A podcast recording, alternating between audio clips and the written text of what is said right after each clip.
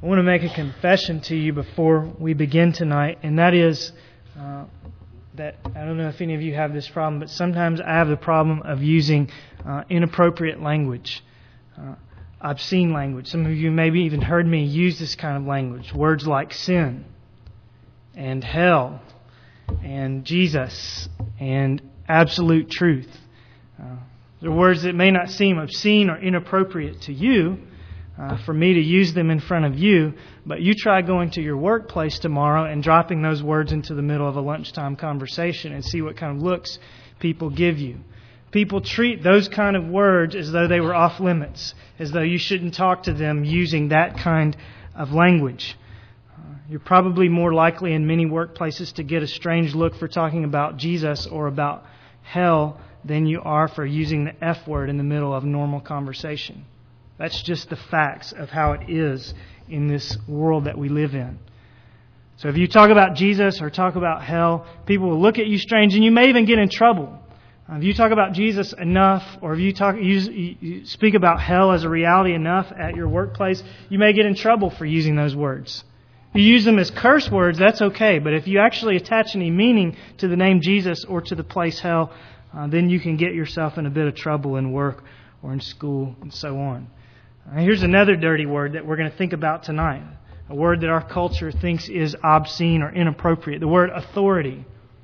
start throwing around the word authority or the word submission or the word obedience and people get nervous.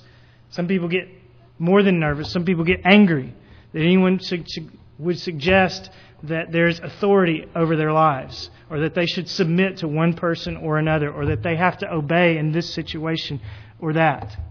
If you don't believe that people get nervous and even angry about the idea of authority and submission, just take Colossians chapter 3, verse 18, Wives be subject to your husbands as is fitting to the Lord, and just post that on the bulletin board at work tomorrow.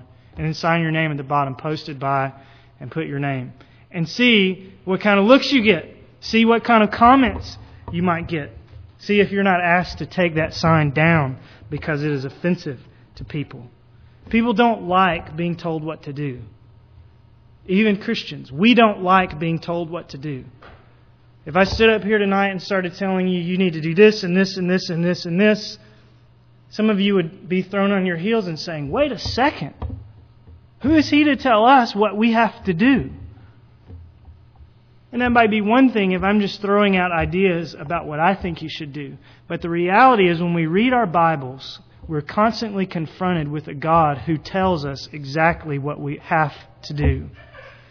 It's not a God who gives us options usually about what we can do. It's a God who says, You shall do this and you shall not do that. And incidentally, some of what God tells us we must do is listen to other people who are going to tell us what we must do. Children, you will obey your parents. Wives, submit to your husbands. Tonight, Slaves, obey your masters. In our culture, these ideas are extremely radical and sometimes offensive. And so we want to look at another one of these passages tonight that is offensive in our culture, a thought of authority that is often a dirty word in our culture, but is genuine Christianity. So let's read beginning in verse 22 of chapter 3, and we'll read down through chapter 4, verse 1. Slaves, in all things, obey those who are your masters on earth, not with external service as those who merely please men, but with sincerity of heart, fearing the Lord. Whatever you do, do your work heartily as for the Lord rather than for men, knowing that from the Lord you will receive the reward of the inheritance. It is the Lord Christ whom you serve. For he who does wrong will receive the consequences of the wrong which he has done, and that without partiality. Masters, grant to your slaves justice and fairness, knowing that you too have a master in heaven. Now, if people are uncomfortable with the word authority, if people are, uh, don't like the, the idea of obedience, then they might literally fall out of their chairs when they hear Paul saying, Slaves, obey your masters. And we might fall out of our chairs when we hear that because so much of what we know as culturally right and good comes out of the fact that 150 years ago, this country abolished slavery. And Britain, where uh, many people in this country came from, abolished slavery. And so let's say up front slavery is not God's highest uh, ideal for how Christians should live or how the world should operate. And we should be thankful for people like Abraham Lincoln and Harriet Beecher Stowe in this country and a lot of people that we don't know about who helped abolish slavery. We should be thankful for Christians like William Wilberforce in England who helped abolish the slave trade so that slaves couldn't keep being traded even before slavery was abolished. So slavery is not God's ideal, but if it's not God's ideal, we need to ask ourselves, why then does Paul speak about slavery the way he does here in Colossians 3? If slavery is not God's highest ideal, why does Paul not just say, slaves, just get rid of your masters, flee from your masters? Why does Paul leave slavery alone? Why doesn't he try to abolish it? Why does he simply say, slaves, obey your masters? We need to think, first of all, about first century slavery in the Roman world. I want to just read to you a paragraph that I read this week in studying for this message from a book called A Short History of the Early Church by a guy named Harry Boer. This is what he says about slavery in the first century. The position of the slave in the Roman Empire often differed markedly from that of slaves in other areas of the world. In other words, it's different than slaves that we read about in uh, 1800s America. Many of the teachers of Roman boys, girls, and older students were educated Greek slaves. The slave could occupy a position of trust in the family, in commerce, and in the government. The Christian slave was honored as an equal in the fellowship of the church. So, what he's saying is many Roman slaves were actually functioning much like employees function now. Some of them were brought in to teach the children in a family. They lived there. They were technically owned by the masters, but they weren't treated like we imagine slaves to be treated uh, in our uh, cultural history. But that wasn't always the case. Some slaves in the Roman context were mistreated. Some of them were abused, both verbally and physically, like we might imagine slavery to be. So that still leaves us with questions. Why does Paul speak the way he does? If slavery is not God's ideal, if sometimes slavery became very ugly and violent, even in Roman culture, why does Paul say things the way he says? What are we to think about Paul and what he says here, especially in light of what we know in our cultural background about slavery? People can trip over this. So I want us to think about that briefly, and I also want us to think about how do we apply these verses. Because we live in a culture now where slavery doesn't exist in the United States of America. There are forms of, of slavery that we hear about in the other parts of the world, such as young girls being, being uh, transported out of their homelands as prostitutes into other places in the world. But in our day to day context, none of us are threatened with becoming slaves and none of us own slaves. And so we might say, oh, we should just skip over Colossians 3 because it doesn't have anything to say to us. But I think there are several things we can say I want to give you three observations about slavery, and then and then we'll go on to some practical applications for us. One is that first century Christianity, um, reading what the way Paul responds here, we can learn that first Christian, first century Christianity was not mainly political or social in its concerns. First, first century Christianity's main concern was getting people to heaven. That's why Paul didn't spend a lot of time uh, preaching against and speaking against and acting against slavery. Later Christians would, especially in cultures where the gospel had been spread broadly, like England and America. But at this time, when so many people had never even heard the gospel, Christianity um, was mainly about getting people to heaven, not about improving their lives here on earth. And that should be our goal as well. When we think about these people in West Africa that we just heard about that have never heard the gospel, that's a lot more important than making sure that they have all the physical needs that they would like or that we would like them to have. So that's one observation. The second observation is that first century Christians believed that their personal human rights were far less important than obedience to God's word and then adorning the gospel by good behavior. First century Christians, at least in Paul's mind, didn't need to be running around claiming their rights, going to court to say, You can't treat me like this. This isn't fair. That's not what Paul is about here. That's not what he wants the church in Colossae to be about. He wants them to obey their masters to, as obedience to God, but also so that their masters might see Christ has made a difference in these people. Maybe they weren't trustworthy before. Maybe they didn't obey like they should have before. Maybe they tried to run away before, but now that Christ has come into their lives, they're different. And maybe the masters pay attention and they hear the gospel and they are changed as well. And again, I say the same is true for us. Even though we're not in the position of being treated like slaves, we need to realize that our human rights that we think are so important in this country really don't mean beans in eternity.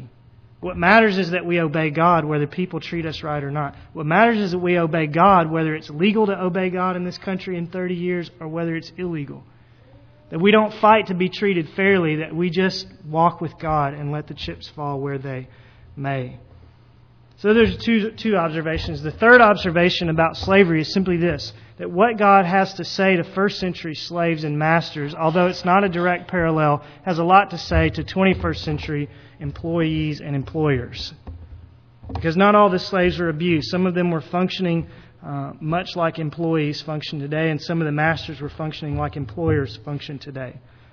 So that's the third observation that there's something to learn for modern day workplace relationships. And this is this is where I want us to spend the bulk of our time or the rest of our time tonight. So I encourage you to meditate on those first two ideas.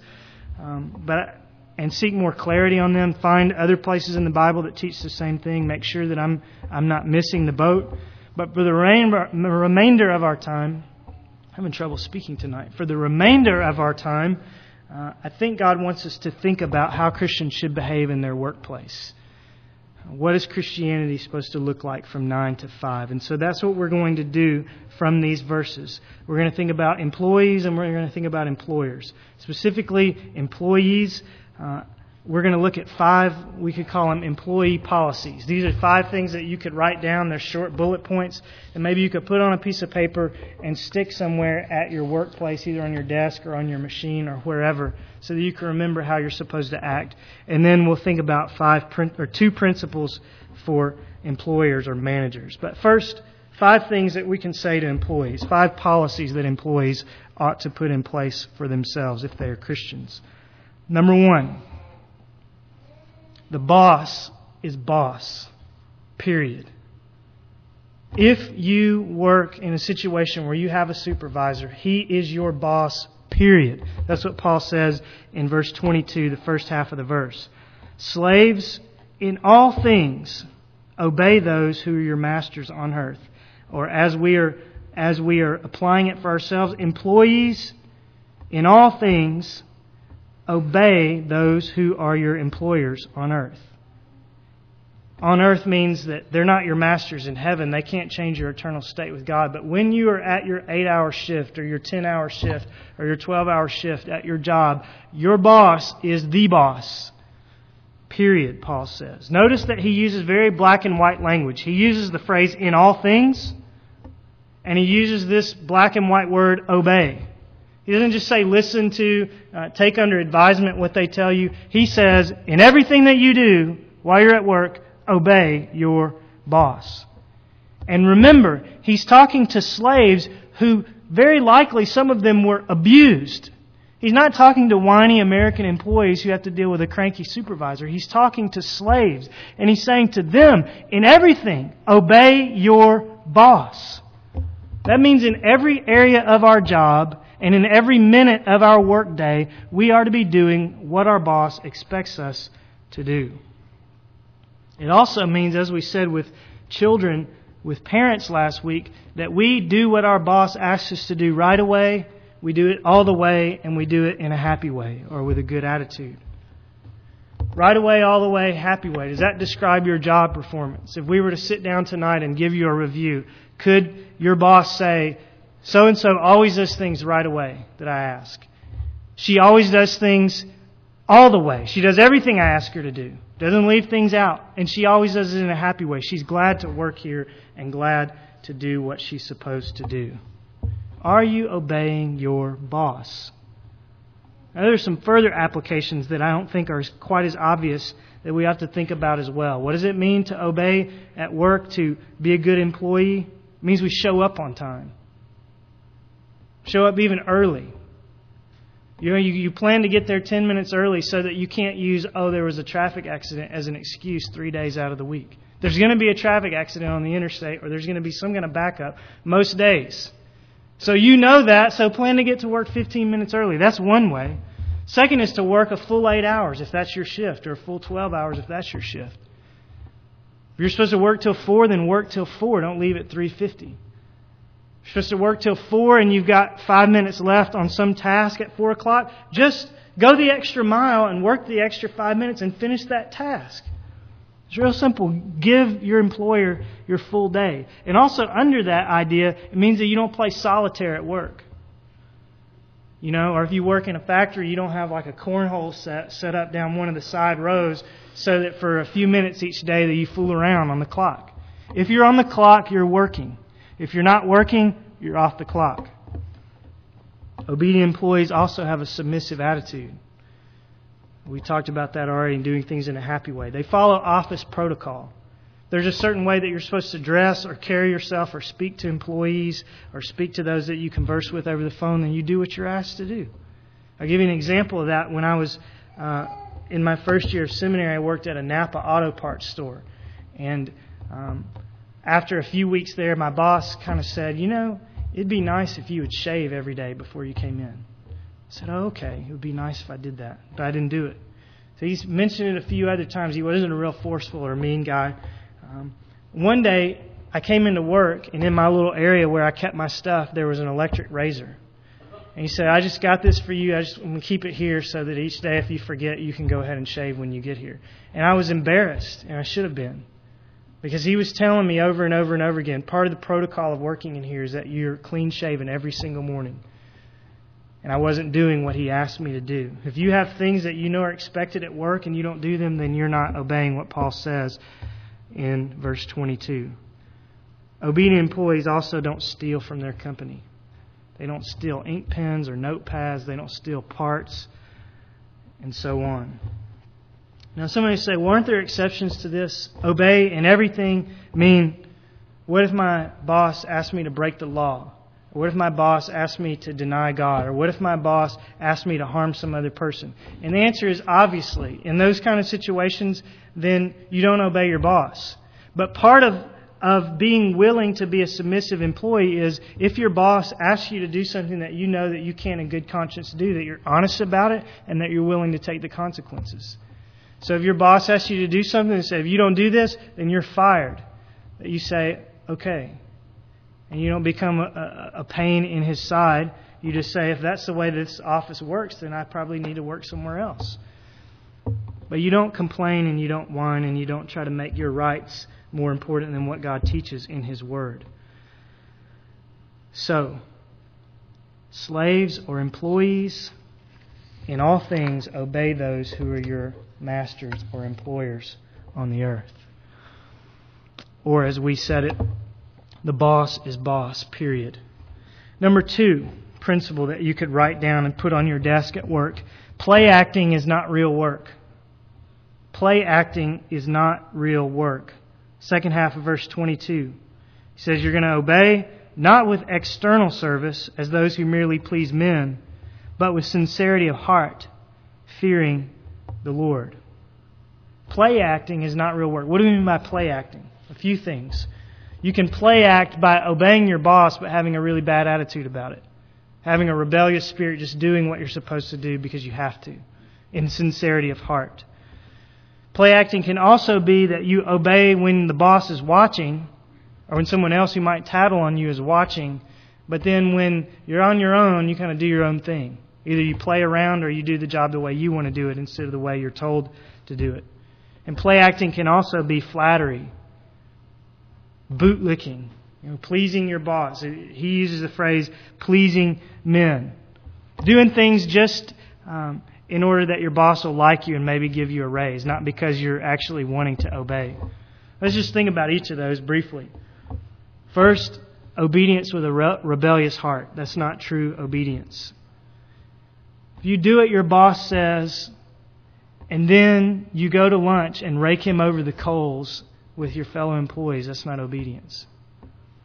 if you're in your office and your boss says, I want you to go and I want you to make a pot of coffee, and you turn to go make the pot of coffee, but on your way out you're rolling your eyes at your boss or fuming in your heart, or that's not real obedience either. Or obeying your boss at work and then coming home at night and sitting around the dinner table with your wife and in front of your children talking about how bad of a guy he is. None of those are really obedience. Those are all play acting because your heart is really rebellious. Obedience is also play acting when it's obedience because the boss or someone else is watching. That's not real obedience either. I'll give you a couple of examples. One of them I read about recently uh, in a book. Uh, gentleman was talking about when he was in seminary, above where his classrooms were, there was a business uh, on the next floor uh, where everybody was using typewriters all day long. And there were times where you could hear that there was a lull in the typewriters and people were goofing off. But he said you could always tell when the boss came back into the room because all of a sudden, all at once, all the typewriters started up again. That's not real obedience. That's play acting. Just doing it because someone's watching. Same thing, I've used this example before, but when I was younger, I worked at a record store. And when the boss was there and there was a lull in the shopping, we would all dust or organize the CDs and those kinds of things. But when the boss wasn't there and there was a lull in the shopping, we turned the music up really loud and play basketball with little balls of tape. See, that's not obedience. That's actually not just not obedience, it's stealing because we were getting paid for working when we weren't actually working. And thirdly, we said flattery is not true obedience. Buttering up to your boss so that you'll get something in return is not true obedience. Now, I get this a lot, not with people who work uh, under me, um, but with people who come to our church that are hoping to get some kind of assistance, some kind of food or money, etc. Um, and it's really amazing um, that uh, lots of them people can quote lots of Bible verses when, when they need the church to help them. In other words, uh, they don't ever go to church. They're not interested in coming to our church, and I don't I don't tell them that they need to. Uh, the help is free, but it's amazing that some people think that I've got to act really religious in order to get your help. And so they'll spend 15 or 20 minutes here that they don't want to be here, and probably I've got other things to do, but they're talking religion to me, and so I'm doing it back with them, and all they're doing is buttering me up the whole time. And there are lots of employees who are really good at that. They do what their boss asks, and they do it in a really special way, even, and they make sure that their boss sees how well they're doing it because they want their boss to give them a promotion or they want their boss to give them a raise, or they want to get a leg up on their coworkers, or they want to just boost their own ego. They're man pleasers, as Paul uses the term here in verse 22. So, that's not obedience either. Rather than all these things, true obedience is when we do our work, the end of the verse, in the fear of the Lord. Because the Lord sees what we're doing even when the boss doesn't see. Because the Lord will reward us even if the boss doesn't. Because the Lord is the one whom we ought to fear and the one we ought, whom we ought to please, not because we're so worried about pleasing the boss. We'll talk more about fearing the Lord when we get to number four. But number two, again, was that play acting is not real work. Number three, this is the most encouraging thing for me. I hope it will be for you as well. Number three, no job is secular. No matter what you do, your job is not a secular job. Look at verse 23. Whatever you do, do your work heartily as for the Lord rather than for men. And the phrase do your work heartily is literally do your work from the soul. Work from your soul. Whatever you're doing, your work is to be spiritual activity. That's why he says do it as for the Lord and not for men. We're not simply working to get paid. We're not simply working because the boss is telling us what to do. Those things are true, but there's something more than that. We're working from our soul. We're working to please the Lord. And you need to remember that when Paul is writing the book of Colossians, he's not writing by and large to preachers and missionaries and seminary professors. There may have been one or two men who were paid by the church to do work for the Lord. But by and large, he's writing to people who were probably shepherds and grocers and weavers and carpenters and stay at home moms and fishermen and cooks and teachers and all kinds of other things in this community. And most of these people, or at least many of them, may have been performing these tasks as slaves. So it's to these kind of people who may have not even been doing jobs that they picked for themselves, much less jobs that seemed really spiritual and important. It's to these kind of people that he says, whatever you do is spiritual work. Whatever you do is God's work for you. The key is whatever you do. So you need to think about how can your daily routine be done as to the Lord. If you're loading trucks or cleaning houses or seeing patients or filing reports or raising children or making candy or selling metal or filling out proposals, whatever it is you do for a living, how can I do that from the soul for the Lord? How can it be spiritual work? I want to give you just four quick suggestions on how your work can be spiritual work. I didn't make these up on my own. These come from John Piper's book, Don't Waste Your Life, so you can look at them and read more later. But just briefly, four ways to make sure that your work is really spiritual work and not just secular work. Number one, by continually relying throughout the day on God's strength to help you do what you do and to help you do it well. This is what Paul means in 1 Thessalonians when he says, pray without ceasing. That all day long, whatever it is you're doing, you're saying, God, I need you to help me. I need you to help me have the right attitude. I need you to help me think straight so that I can do this right. I need you to help me with the strength, bodily strength maybe that I need to do this task that's ahead. I need you to help me be there on time. I need you to help me say the right thing. I need you. I need you. I need you. That's one way that a secular job can be spiritual work. A second way a secular job can be spiritual work is by working and acting in such a way as to be a good commercial, a good advertisement for Jesus. Elsewhere, Paul uses the phrase adorning the gospel. Uh, he doesn't mean that we're adding something to the gospel, but the picture is that the gospel is there, and in most people's eyes, the gospel is really plain and boring. Until they see us begin to live its principles out, and then our lives begin to shine like jewels, and the gospel begins to look as precious as it is.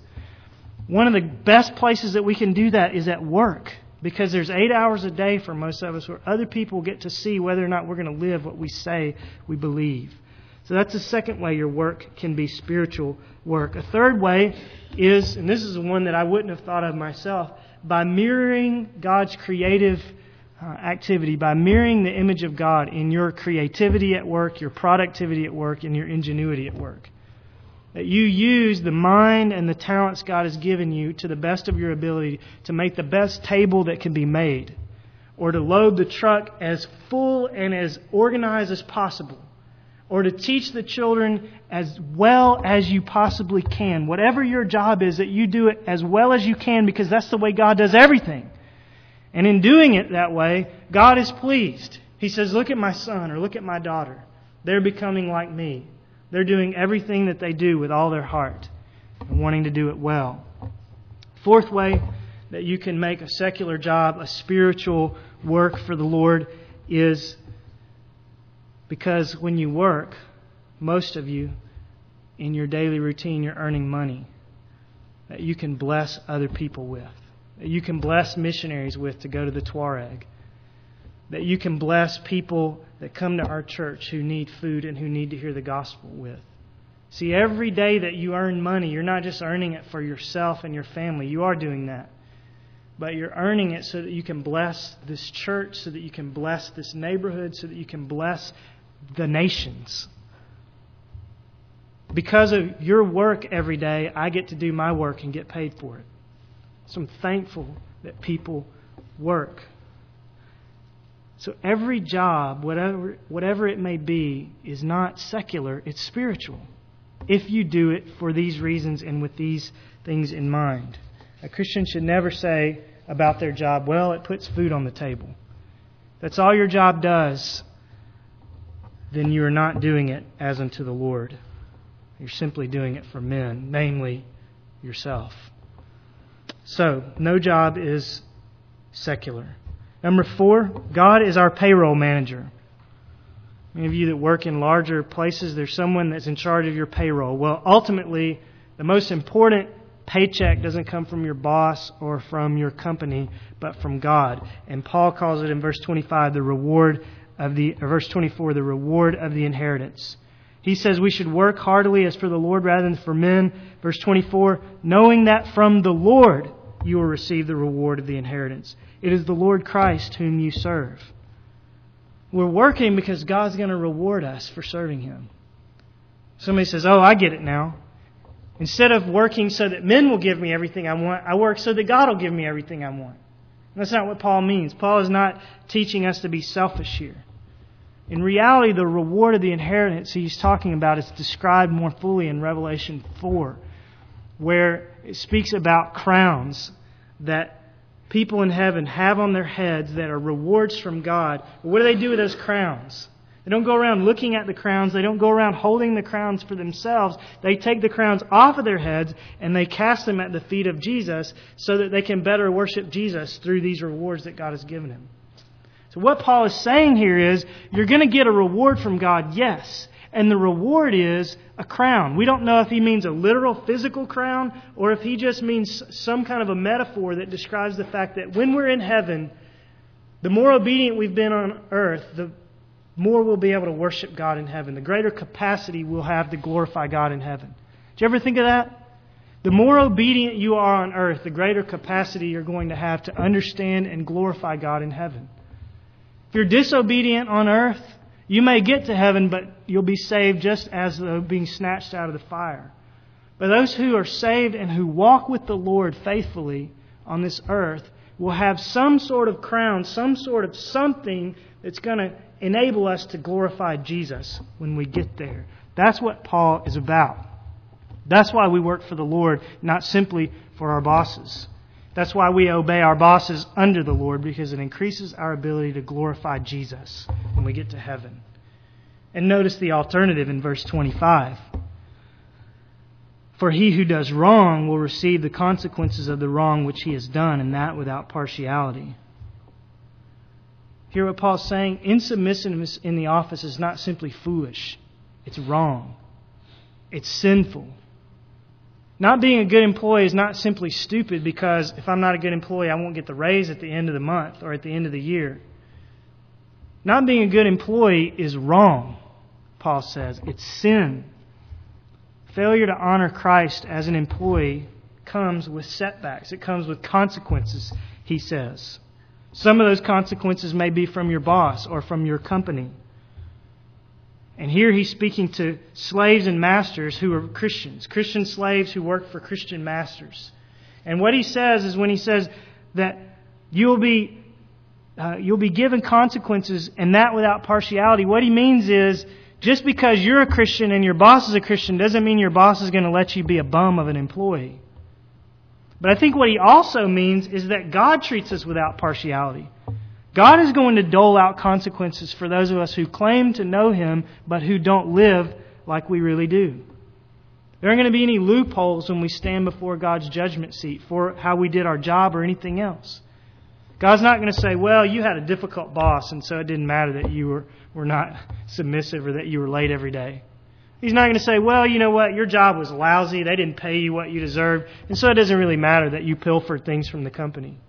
He's not going to say, well, there were personality conflicts at the office, so it didn't matter that sometimes your boss told you to do this and you did the other thing. And he's not going to say at the judgment seat, oh, well, you were a slave.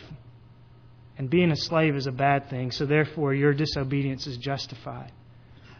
If Paul can speak to slaves and say, You must obey your masters in everything, then the commandment for us is even stronger, as well as we are treated in this country. We will either receive the reward of the inheritance from God, or we will receive the reward of those who do what is wrong. So, number four, again, God is our payroll manager ultimately. God's the one who gives the rewards. And number five, uh, finally, for employees here, is that Jesus is the model employee. You want to know how this all fleshes out and what it looks like? You look to Jesus. Now, keep your finger in Colossians 3 because we're going to come back to it in just a moment. But I just want to reference 1 Peter 2, 18 through 25. Because in 1 Peter 2, um, Peter is going to say almost the exact thing that Paul is saying in Colossians 3. But he's going to go one step further and show us how Jesus is the example of how we are to obey our masters. 1 Peter 2:18 Servants, the word there is literally literally the same word in Colossians, slaves. Servants, be submissive to your masters with all respect, not only to those who are good and gentle, but also to those who are unreasonable. For this finds favor if, for the sake of conscience toward God, a person bears up under sorrows when suffering unjustly. For what credit is there if, when you, when you sin and are harshly treated, you endure it with patience? But if you do what is right and suffer for it, you if when you do what is right and suffer for it, you patiently endure, this finds favor with God. For you have been called for this purpose, since Christ also suffered for you, leaving you an example for you to follow in his steps, who committed no sin, nor was any deceit found in his mouth. And while being reviled, he did not revile in return. While suffering, he uttered no threats, but kept entrusting himself to him who judges righteously. And he himself bore our sins in his body on the cross, so that we might die to sin and live to righteousness. For by his wounds, you were healed, for you were continually straying like sheep, but now you have returned to the shepherd and guardian of your souls. You see what Peter is doing here? His main command in verse 18 is servants be submissive to your master, same as Paul in Colossians 3. How do we do it though? Well, verse 21, we follow in Jesus' steps. We imitate Jesus. How do we do that? Verse 23, we entrust ourselves to Him who judges righteously. When you trust God, you will obey. We've been saying that with Abraham. When you trust God, you'll obey God. Peter's saying if you trust God, you'll obey your employer, even if he's unreasonable. If you trust God who does what's right, you believe that God will take care of you, even if you have a bad boss. If you trust God, you will obey. I want you to notice one other thing here that Jesus isn't just given as our example, he's also uh, said to be the ability for us to obey. Verse 21 Christ suffered for you. And verse 24, He Himself bore our sins in His body on the tree. Why did Jesus die on the tree? Why did He bear our sins in His body on the tree? Verse 24, so that we might die to sin and live to righteousness. In the context, Jesus died so that we would obey our bosses. That we would stop being insubmissive employees and start being obedient employees. That's why Jesus died or as Paul has been teaching us back in Colossians 2, in Christ we don't have to go on sinning. We just don't. We've been set free from sin's power. And we've been set free from sin's penalty. Colossians 2:13 when you were dead in your transgressions and the uncircumcision of your flesh. In other words, when you used to be a horrible employee that didn't do anything your boss asked you to do, showed up late every day, always cursed your boss behind his back, even then he made you alive together with him having forgiven us all our transgressions, having canceled out the certificate of debt consisting of decrees against us, which was hostile to us, and he has taken it out of the way, having nailed it to the cross. Jesus is our example, and Jesus is the one who died so that we could change and so that we could be forgiven when we fail. So here's the summary, employees. The boss is boss, period. Play acting is not real work. No job, whatever it is, is a secular job if you're a Christian. God is our chief payroll manager, and Jesus is the model employee. Now, let me just turn to chapter 4, verse 1 of Colossians and give you two principles for management, and then we're through. We're going to spend less time on these, first of all, because Paul gives them less time, and second of all, probably, uh, as was the case in Colossae, much, uh, a much smaller number of us are actually bosses than are employees. Some of us are bosses. Some of us will be in charge of employees someday. So we need to hear what he says. And some of us are folks that hire day laborers. Some of us have someone come in to cut our grass or to do other work for us. And this applies to us as well when we are hiring folks out to work for us. So, what does Paul say to masters or employees? Em- employers, excuse me. Number one, employees are real people. If you're a boss, remember that your employees are real human beings. They are made in the image of God. And therefore, verse 1 they deserve justice and fairness. Masters, grant to your slaves justice and fairness. They're humans. They deserve to be treated with dignity. And what does he mean, treat them with justice and fairness? Let me just give you a few ideas. Treat people with justice and fairness in the way that you talk to them. You don't have to be a boss to apply most of these things. You talk to people justly and fairly. You're not condescending towards them. In fact, in a parallel passage in Ephesians 6, where Paul is talking about uh, employers or masters, he says to the masters, give up threatening. If you're a boss, you don't get people to do what you want them to do by threatening them. Neither do you do that if you're a father or mother or husband. Also, if you're going to talk to people with justice and fairness, you don't show favoritism towards one person over another in the workplace. Justice and fairness also in the way that you compensate your employees. If any of you are ever in a position to pay staff members or to pay someone who is working for you in your yard or so on, you pay them justly and fairly. That means if they're from uh, a Hispanic background, you don't cheat them because they're willing to work for less money. That's not fair. That's not just, just because someone is from a poor country, that you treat them less than a white person. Leviticus 19:13 says something else about compensating those who work for you. It says the wages of a hired man are not to remain with you all night until morning. That's someone who cuts your grass or someone who comes to, to do some plumbing work for you. If someone does work for you, you pay them right then that day, says the Bible. You don't let them come and work depending on and needing that money and say, well, I'll get a check to you next week. Justice and fairness extends to how you discipline people that might work for you. The best example I could think of this is from the Jetsons. You remember the Jetsons? What was George Jetson's boss's name? Mr. Spacely. If you ever saw the show, every time George Jetson ever did anything remotely possibly that could be construed as wrong, what did Mr. Spacely always say? You're fired.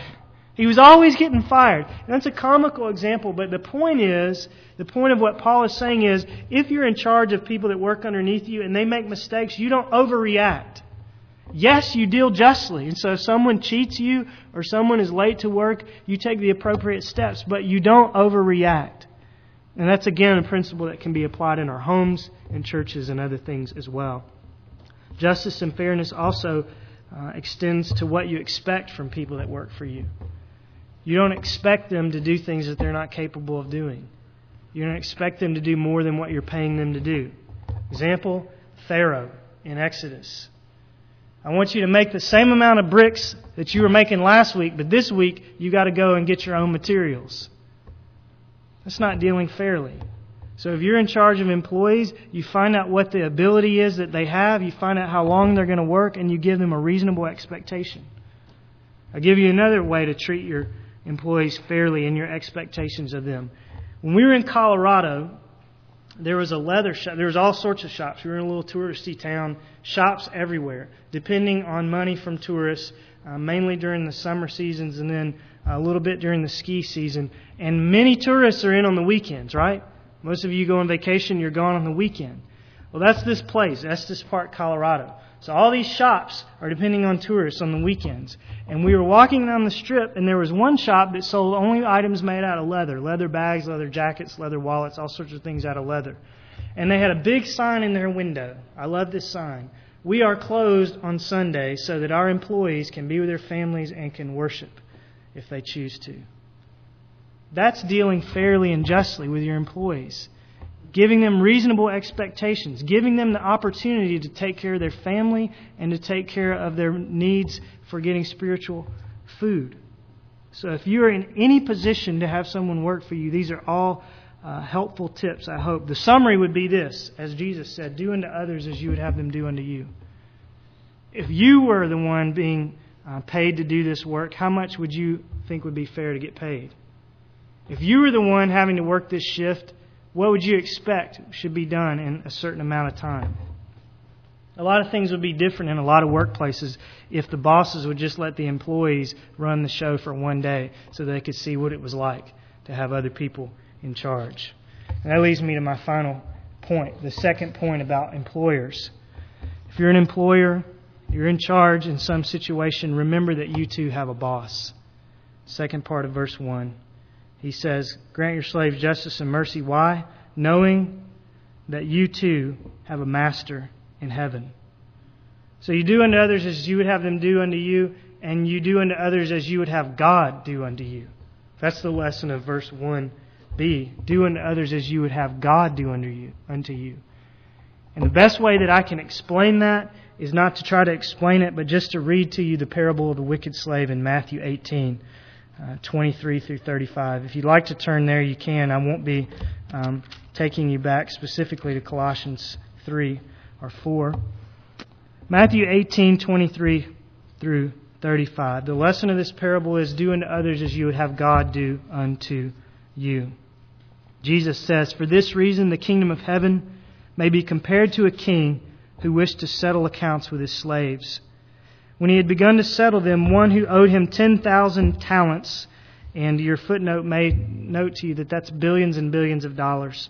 Um, Jesus is intentionally giving a figure here that is way beyond imagination. He could never pay this back. One who owed him 10,000 talents was brought to him.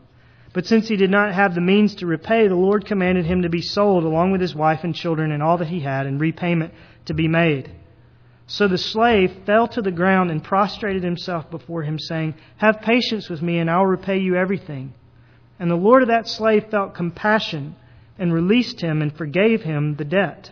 So he didn't just say, Okay, I'll give you time. He said, Don't worry about it at all. Consider it paid for.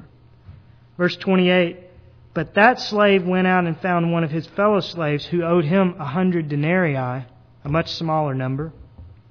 And he seized him and began to choke him, saying, Pay back what you owe. So his fellow slave fell to the ground and began to plead with him, saying, Have patience with me and I will repay you. Same story repeated.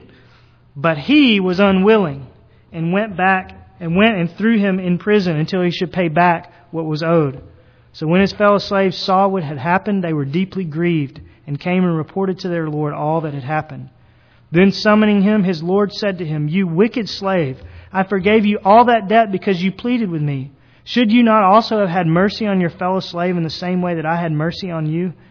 And his Lord, moved with anger, handed him over to the mourners, torturers, excuse me, until he should repay all that was owed him. Here's the key, verse 35. My heavenly Father will also do the same to you if each of you does not forgive his brother from your heart. Lesson do unto others as you would have God do unto you. Lesson for those who are employers what if God treated you the way that you treat your employees? Lesson for husbands what if God treated you the way you treat your wife? Lesson for parents what if God talked to you the way you talk to your children? If you treat your employees, your children, your spouse like this man treated his fellow slave, God will treat you the way that the slave ended up being treated. So the way that we treat others is serious business. Whether we're wives or husbands or parents or children or employees or employers, the way that we treat others is serious business in the sight of the Lord. And that brings me just to close by asking you, how are you doing in these areas?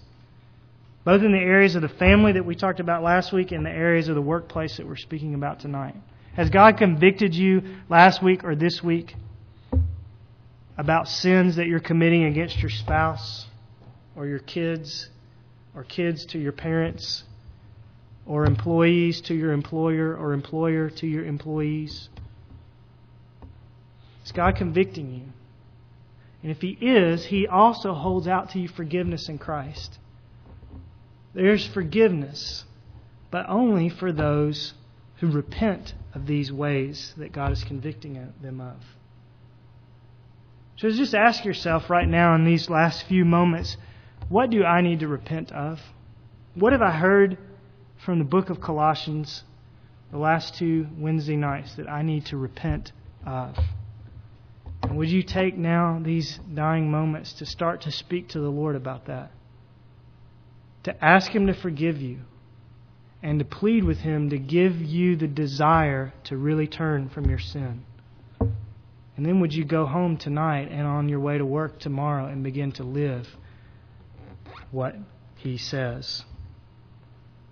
I'm not going to pray uh, out loud. I'm just going to let you have some moments to pray silently about these things. And then I'll say amen in a moment and we'll stand and sing together.